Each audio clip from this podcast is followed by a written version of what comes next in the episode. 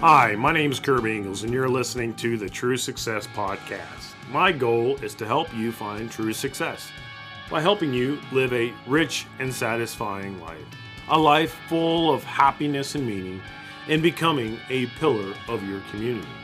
This podcast is designed to inspire you to write a new narrative, revolutionize the way we live, and create a ripple effect that resonates with future generations.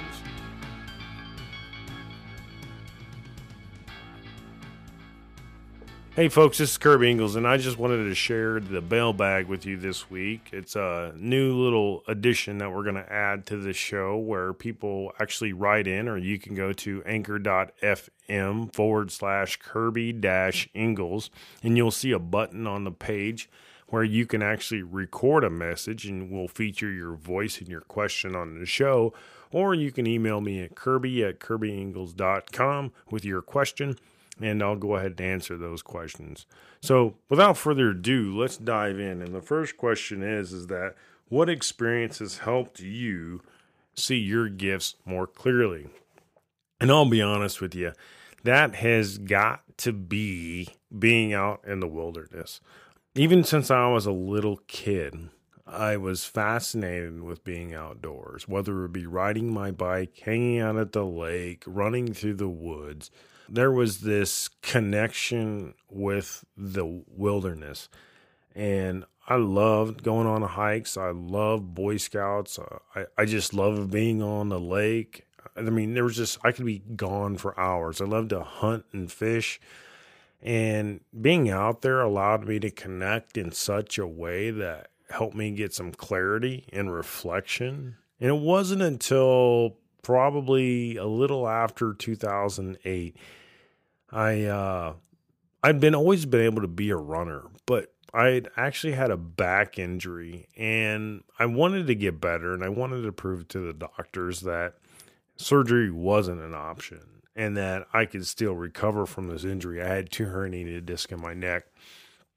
And so what I ended up doing was I started a bucket list at that point in time, because it was some of the things that the doctor had said to me kind of scared the garbage out of me.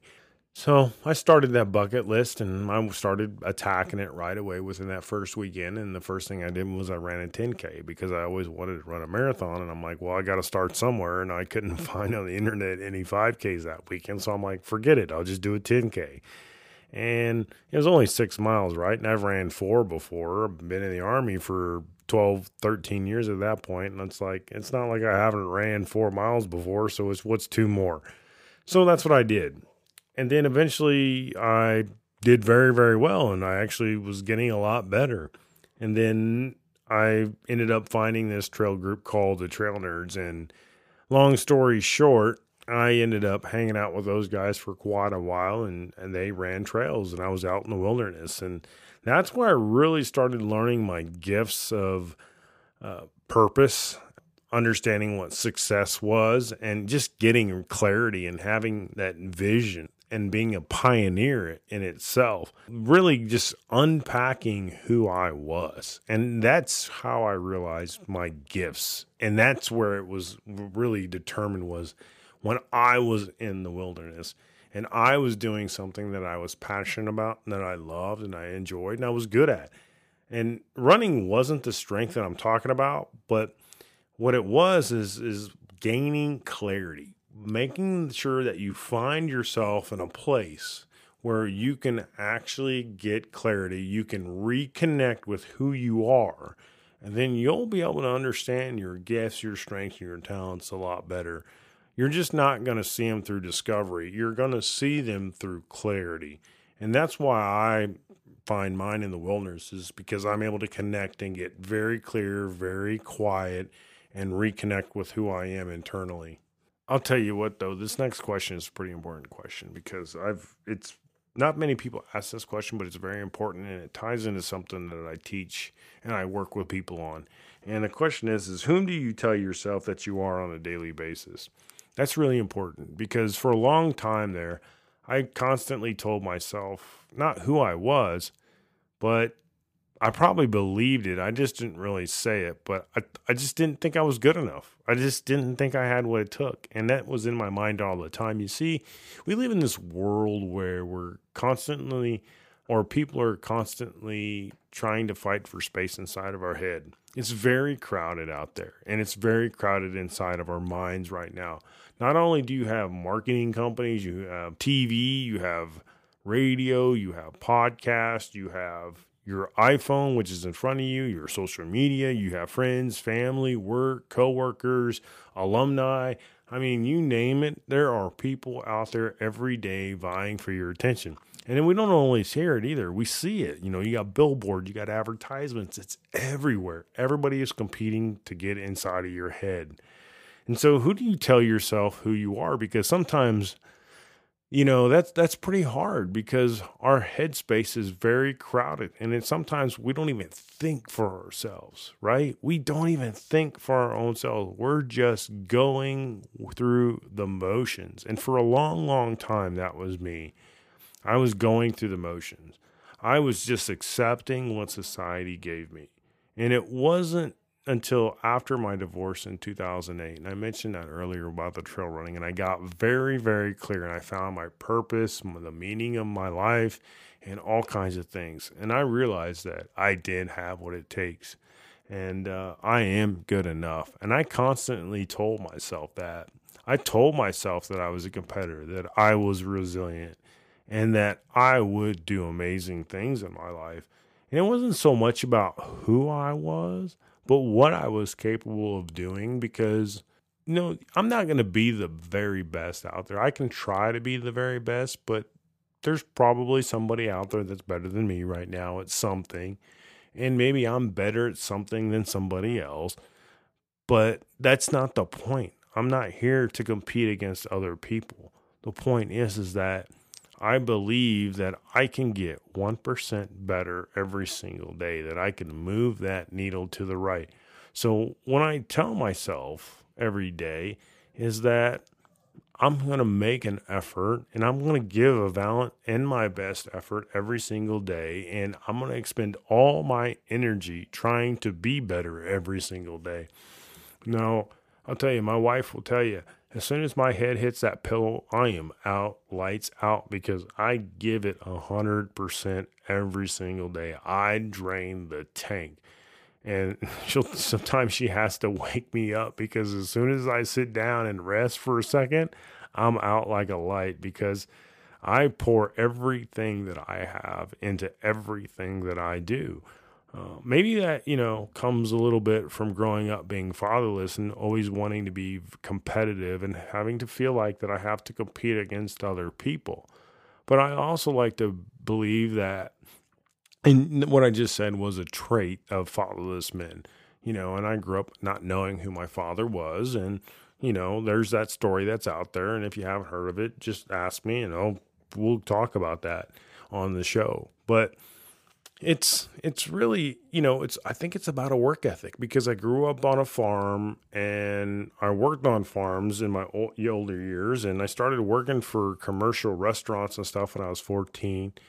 And, uh, I just seemed to, my family just seemed to instill this work ethic inside of me. And I had to work hard for everything that we got. I watched my parents do it, and we didn't have much growing up. I watched my grandparents do it. And no matter how little they had, they always seemed to be happy, because they were satisfied with the output that they got and about the energy that they expended, because they found purpose and meaning in the work that they did. And work wasn't always such a bad thing, but like I said, they found purpose and meaning, and that's where I kind of learned that from. Now, I do like this next question that I received not long ago, and it says, can you tell if there are opportunities that are in your path but might really be distractions, and what are they?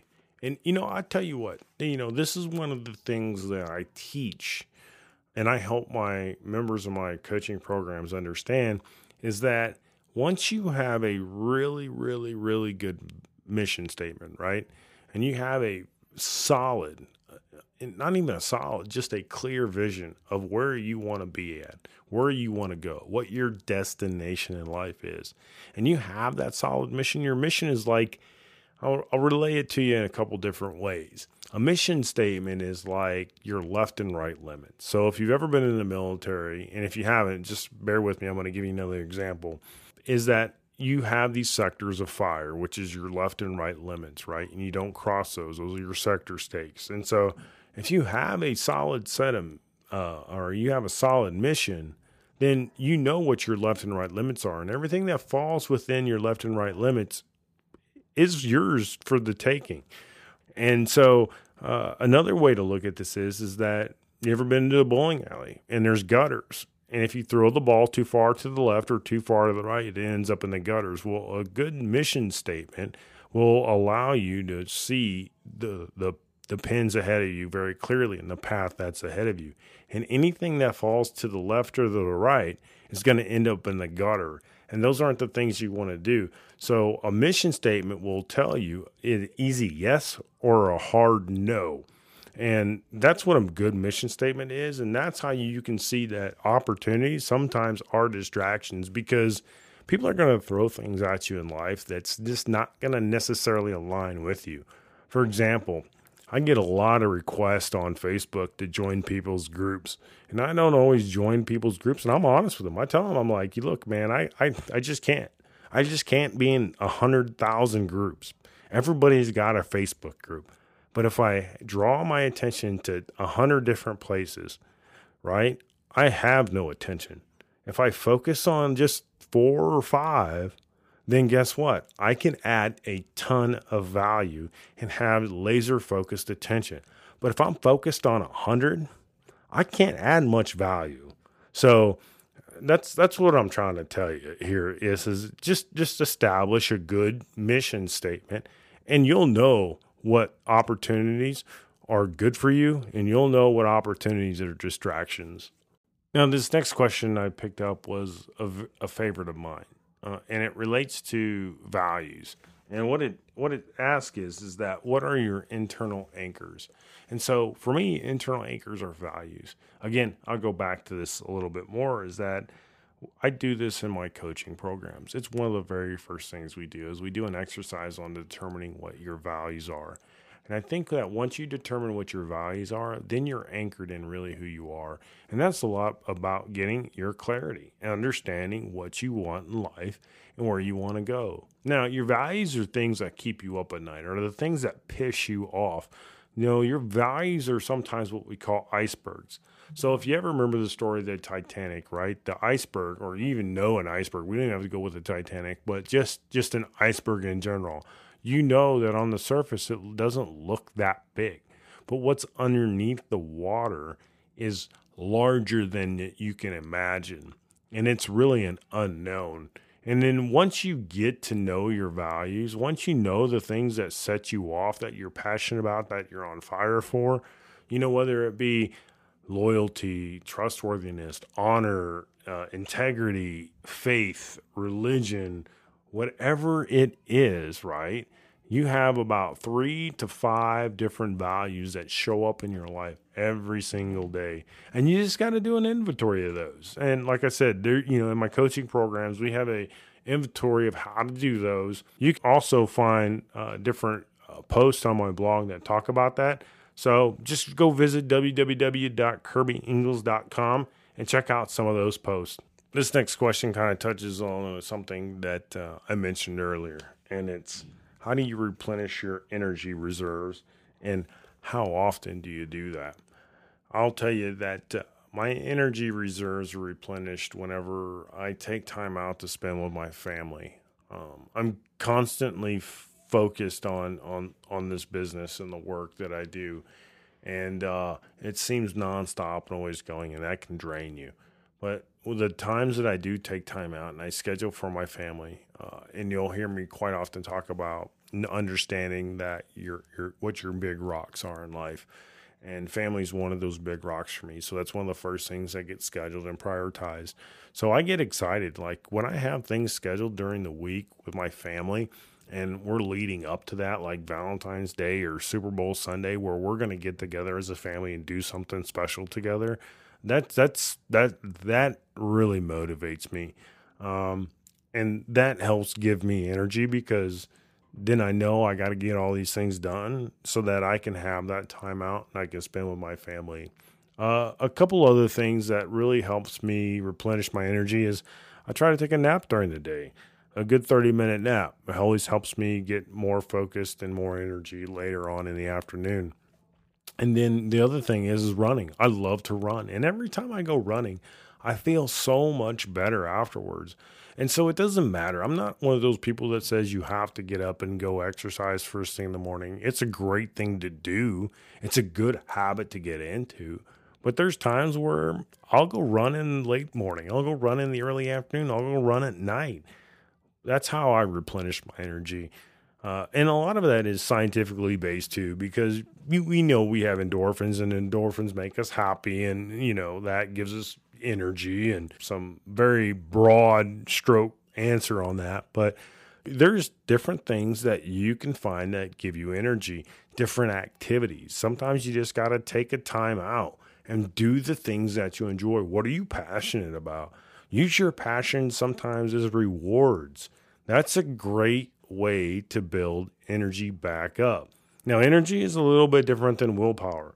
So a lot of times I've spoken with some of these managers and directors and V Ps and Fortune five hundred companies, and we talk about health and nutrition and exercise, and it's usually the first thing that goes out the window, uh, as well as sleep. And so all those are the, the the physical aspects of energy that we need to focus on so that we do have energy banks. And a lot of them understand that, but they sometimes they just don't connect with the fact that it shifts your mood, it affects your work performance, and the healthier and the more alert and the more active you are, the better off your performance is going to be, not only mentally, emotionally, spiritually, all those things, right? You're going to be much better.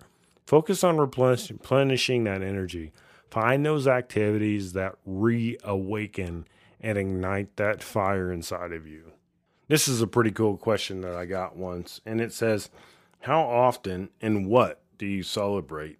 And then, do you just celebrate the big things, or do you also celebrate the small things? And what was the last thing that you celebrated? So, to answer that question, how often do you celebrate? Well, I think that really just depends on you, right? I mean, you, you have to celebrate often and enough that it doesn't seem like you never win.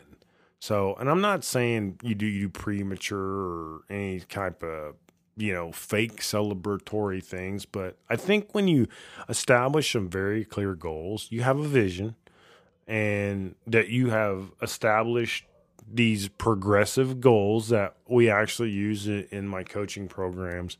And then we break those down into uh, objectives or, or key results is what we do.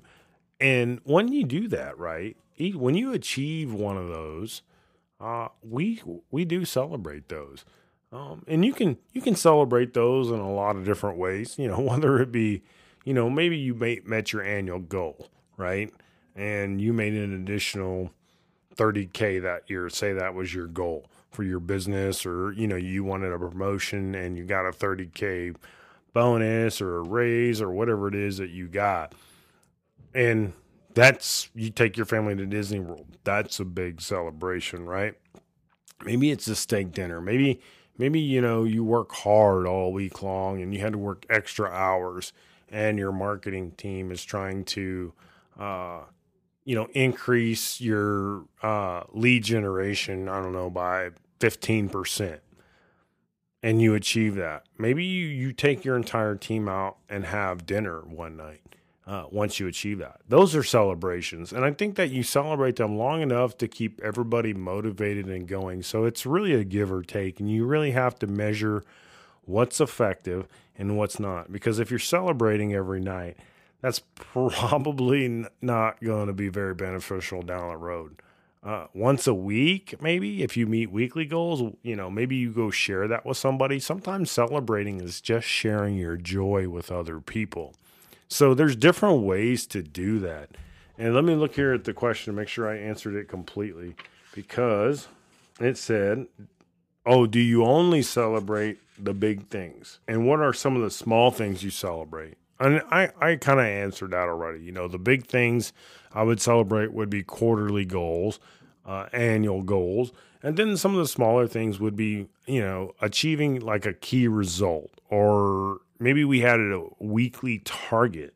And I would celebrate that not only by sharing my joy with somebody, but maybe maybe I get to leave, you know, work an hour or two early and take my kids out for ice cream, you know, something like that. And I think that that that's sufficient. And you should find something that you enjoy to do in order to celebrate. And and not only that, but share it with the people that helped you get there. So if if you have a team, again, you know, like a marketing team or um, another type of team, I think you should share that with people. I work with a lot of people in Fortune five hundred companies that have remote teams, and it gets very, very tricky to share and celebrate wins. And so they have to kind of get on a call together. Um, one of the ways that uh, I've seen people that work with uh, remote teams is that they saw, sent them a little uh, token of their appreciation, a small gift, and they it was it was gift wrap, and they all basically it was on a Zoom call together, and they opened it up and they had a conversation and said a few uh, items of gratitude towards this team, and then, you know, that was it. I mean, and then they talked about what they could do or how they could take it to the next level the next time. In, you know, what they did right and what didn't go so well. And so those are just some of the ideas or ways that you could do that. And so when was the last time that I celebrated anything?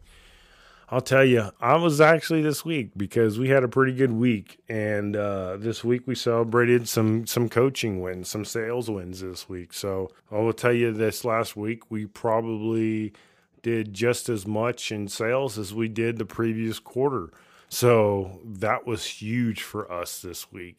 That, that was that was amazing. So Valentine's Day was very special this week. And so I turned it, that celebration into a Valentine's Day thing for my family, because, you know, they're they're my biggest supporters. They're the biggest contributors to my lives. So I wanted to share that with them. So again, uh, my name is Kirby Ingles. I'm a leadership and transformation coach, a father of five, and a U S Army veteran. And today we just went over a few questions in the mailbag, and I look forward to hearing your questions. And don't forget to go to anchor.fm forward slash Kirby dash Ingles.